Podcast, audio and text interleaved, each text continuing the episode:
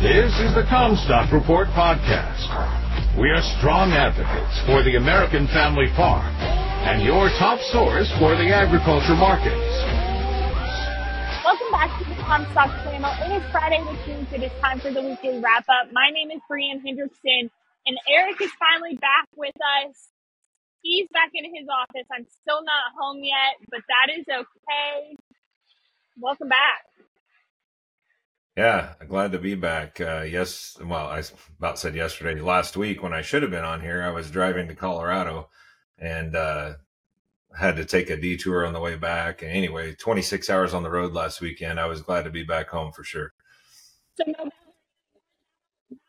I, I, I wasn't in ballet class, contrary to Matthew's opinion, but uh, we we had words about it, so we're fine.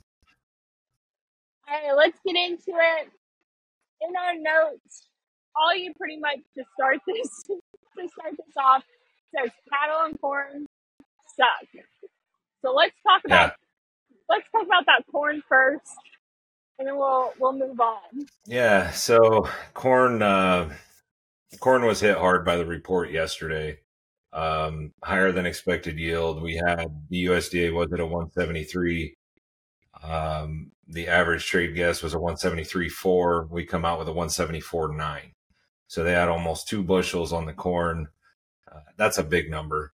And we're still, you know, th- these aren't final numbers. It's still a work in progress, but I think this is more reflective of the the better than expected that we see all over the place at this time of year. And and we're definitely seeing a lot of that throughout the the corn belt and, and across the country. But you know, you get enough of that better than expected, and yeah, you, you know, eventually it warrants adding some bushels to the yield. Um, exports continue to be a, a, plaguing factor. Mississippi River's down again. We're almost uh, back to 10 feet below normal. So that's a problem.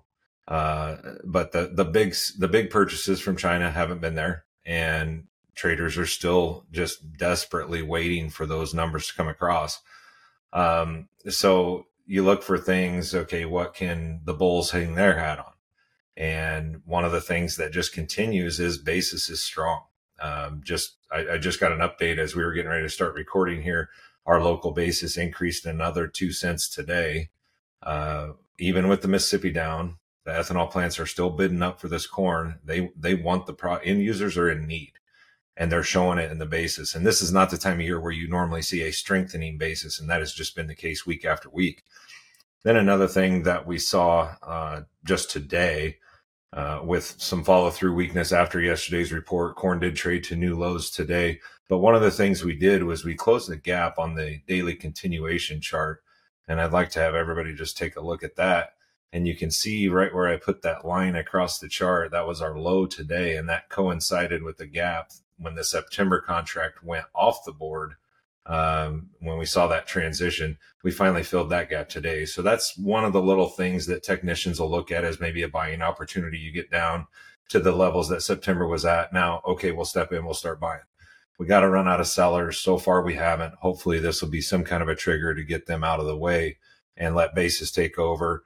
Carry's still strong in the market when you look out uh, through all of next year and even into the new crop next year uh, on December. So, um, again, the user demand should take over. Hopefully, we'll see that. Let's talk about soybean. Yeah. So, uh, export sales in soybeans were impressive this week. Uh, not on the weekly so much. We had about a million metric tons on the weekly export sales, which that was just expected. That's run of the mill business. But then the surprise came in and that we had 2.7 million metric tons of soybean sales in daily flash sales this week.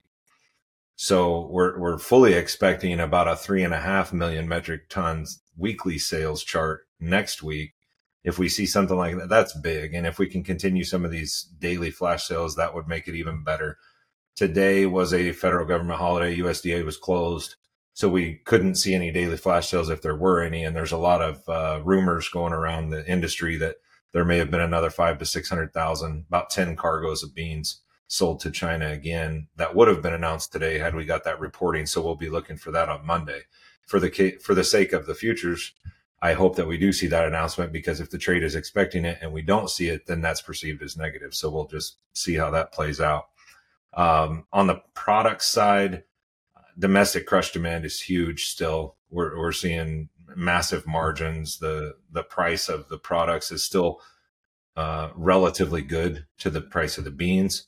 So that that's definitely a supportive factor. The one thing that we have been seeing is that crude oil being at reduced levels. You know, you think about when uh, the Hamas Israel conflict first got started, you had crude oil spike up into the mid 90s, and now we're back in the high 70s. So definitely a soft crude oil market that's been dragging on the bean oil market, which always puts a little damper on things. But all in all, the soybeans have sustained it well.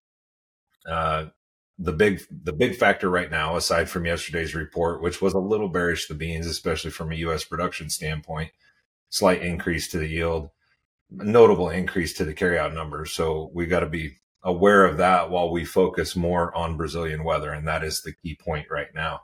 And that pattern just will not shift. And Matthew did a good job in Wednesday morning CommStock report. Uh, he does his Brazil update there, and he broke that down pretty well. And one of the things that I wanted to pull up here was the uh, Brazil drought monitor. And we will get a new one from the USDA uh, tomorrow, actually. That should be coming out. Uh, hopefully, they're working and it's or it's auto generated and set to release tomorrow. So, um, but that should be coming out tomorrow. So that'll be widely watched and, and they've just been extremely hot, extremely dry in the bulk of the major growing region, which is the state of Mato Grosso. Southeastern states have been extremely wet and can't get a break. And as this shows, they're still expected to continue to get more moisture down there and lack of moisture in the north. So this this pattern of of a, a two sided story, neither one of which is good, just continues. So we need to we need to and traders will keep moving forward. Let's go to who also had a rough time.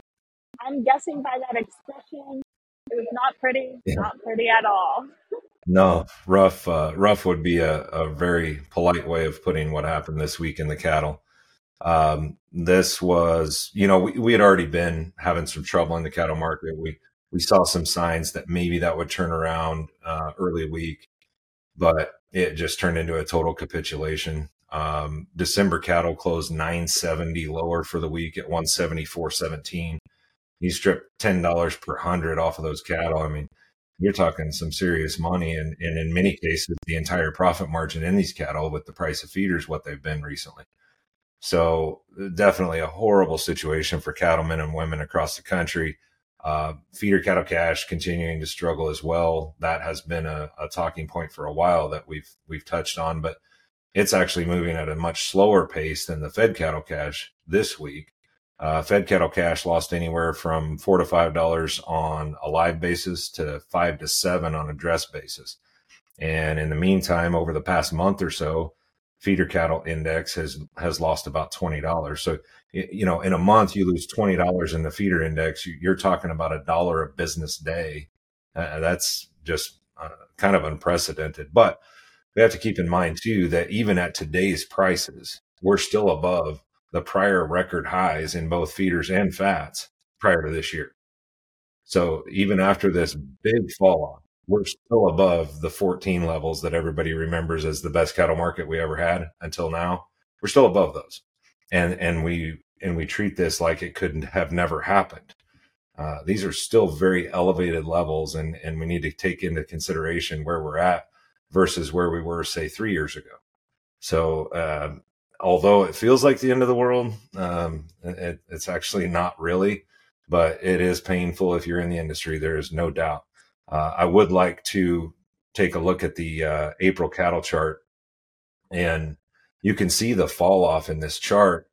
And really, I would say this last leg down was what I would call desperation hedging um, the the market had fallen and fallen and fallen, and guys were waiting on it to turn around, and then all of a sudden they just gave up hope that it was going to, and said, "No, sell it. I, I gotta I gotta keep myself protected because now I'm at my break even."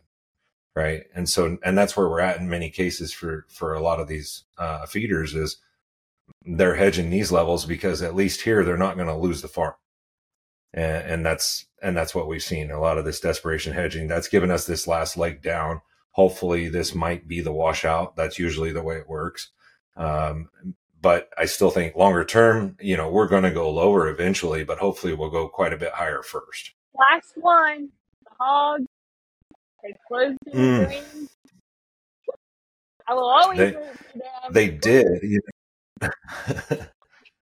Not very much in the green, but hey, 15 cents per hundred, we'll take it. Uh, December hogs closed uh, 15 cents higher on the week at 71.90. Now, I I always do key closes for the the markets that we focus on the most, which is the corn, soybeans, cattle, hogs. Uh, corn down 13 and a quarter. They were the worst of the of the corn and soybeans. Obviously, the corn was the worst. Beans were down four and a quarter. Cattle were down 970, and then the hogs were up 15 cents. So I'm hoping that that was uh, a, a sign that at least through all the other negativity, hogs holding steady, I think was probably viewed as a victory, especially for the hog traders. And wrapping up the, the magical question overall, how do you feel about the week? Not well. Um, the only thing that I would really say uh, that I'm very optimistic about today is the soybeans. Uh, we traded up in the mid 1380s in the January contract. I thought from that level we should see a 35 to 50 cent break. We got exactly that. Traded down into the mid 30s at uh, 1336 at yesterday's low. Then tried that again. Got down to 1337 today. So essentially a 50 cent break, break from that high. I thought that should attract plenty of buying, especially with the situation going on in Brazil. So that's the one I would say I really do feel positive about. Uh, hogs, I, I'm probably more neutral the hogs than I've been in a long time. That was a, just a catastrophe for so long. And then we did have a couple weeks there where it was like, okay, we're, we're feeling pretty good. We're making some nice moves. Now I would say we're going to plateau here, probably run out of buying interest and go down again before we start to see any kind of real recovery, which may take as late as next year sometime. Uh, but the cattle and the corn, uh, ironically, both are very negative right now. I'm hoping that the oversold conditions in both of those markets will be enough to get them turned around. But uh, this week just didn't, it felt heavy. It, it, really felt very heavy across all commodities. And you know, you get some turnaround in some macro markets. Maybe the metals start to show a little sign of life. The crude oil started to today. If you get some follow through in some of those markets, then maybe that helps the whole commodity sector, and we got something to look forward to. Do you think the report will still affect us next week? Or do you think it, uh, it being a new week, we'll, we'll see better? Uh, it it will have it. It's going to have an impact for a while, and that impact's going to come in the in the form of uh, selling rallies because that that report basically said, in the case of the corn, uh, that report basically said we have more corn than we thought, we have more corn than we need, and we're going to increase our carryout numbers. And so you have this big black cloud looming over the corn market, and that that will always create a sell the rally mentality. So now instead of we get up through 490 everybody starts to get a little exuberant about the market and thinking we're going to go a lot higher now everybody's looking for okay we get another nickel i'm going to start selling we get close to five dollars i'm going to start selling and then it you know as they start selling then then the market retreats and so we're we're going to see the the sell the rally mentality in the corn we're going to see it also in the cattle now I think we can probably bet that the highs are behind us because of that reason alone. They get another shot at those gap levels from a couple weeks ago. Those are going to get sold. Um, you, you may see it as quick as a $5 rally or something along those lines. You'll start to see these little bumps in the road and, and it's just hedge pressure coming in. So that's, that's what's going to happen in those markets. Soybeans, the storyline's too strong. I think there's, there's definitely cause to think they could just keep running for a little while. All right, that'll be it for this episode. Thank you so much. All right, Brian. Thanks.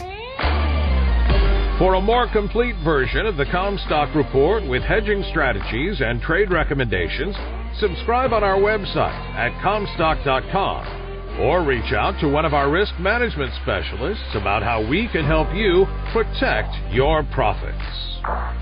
Futures trading involves risk. The risk of loss in trading futures and or options is substantial, and each investor and or trader must consider whether this is a suitable investment. Past performance is not indicative of future results.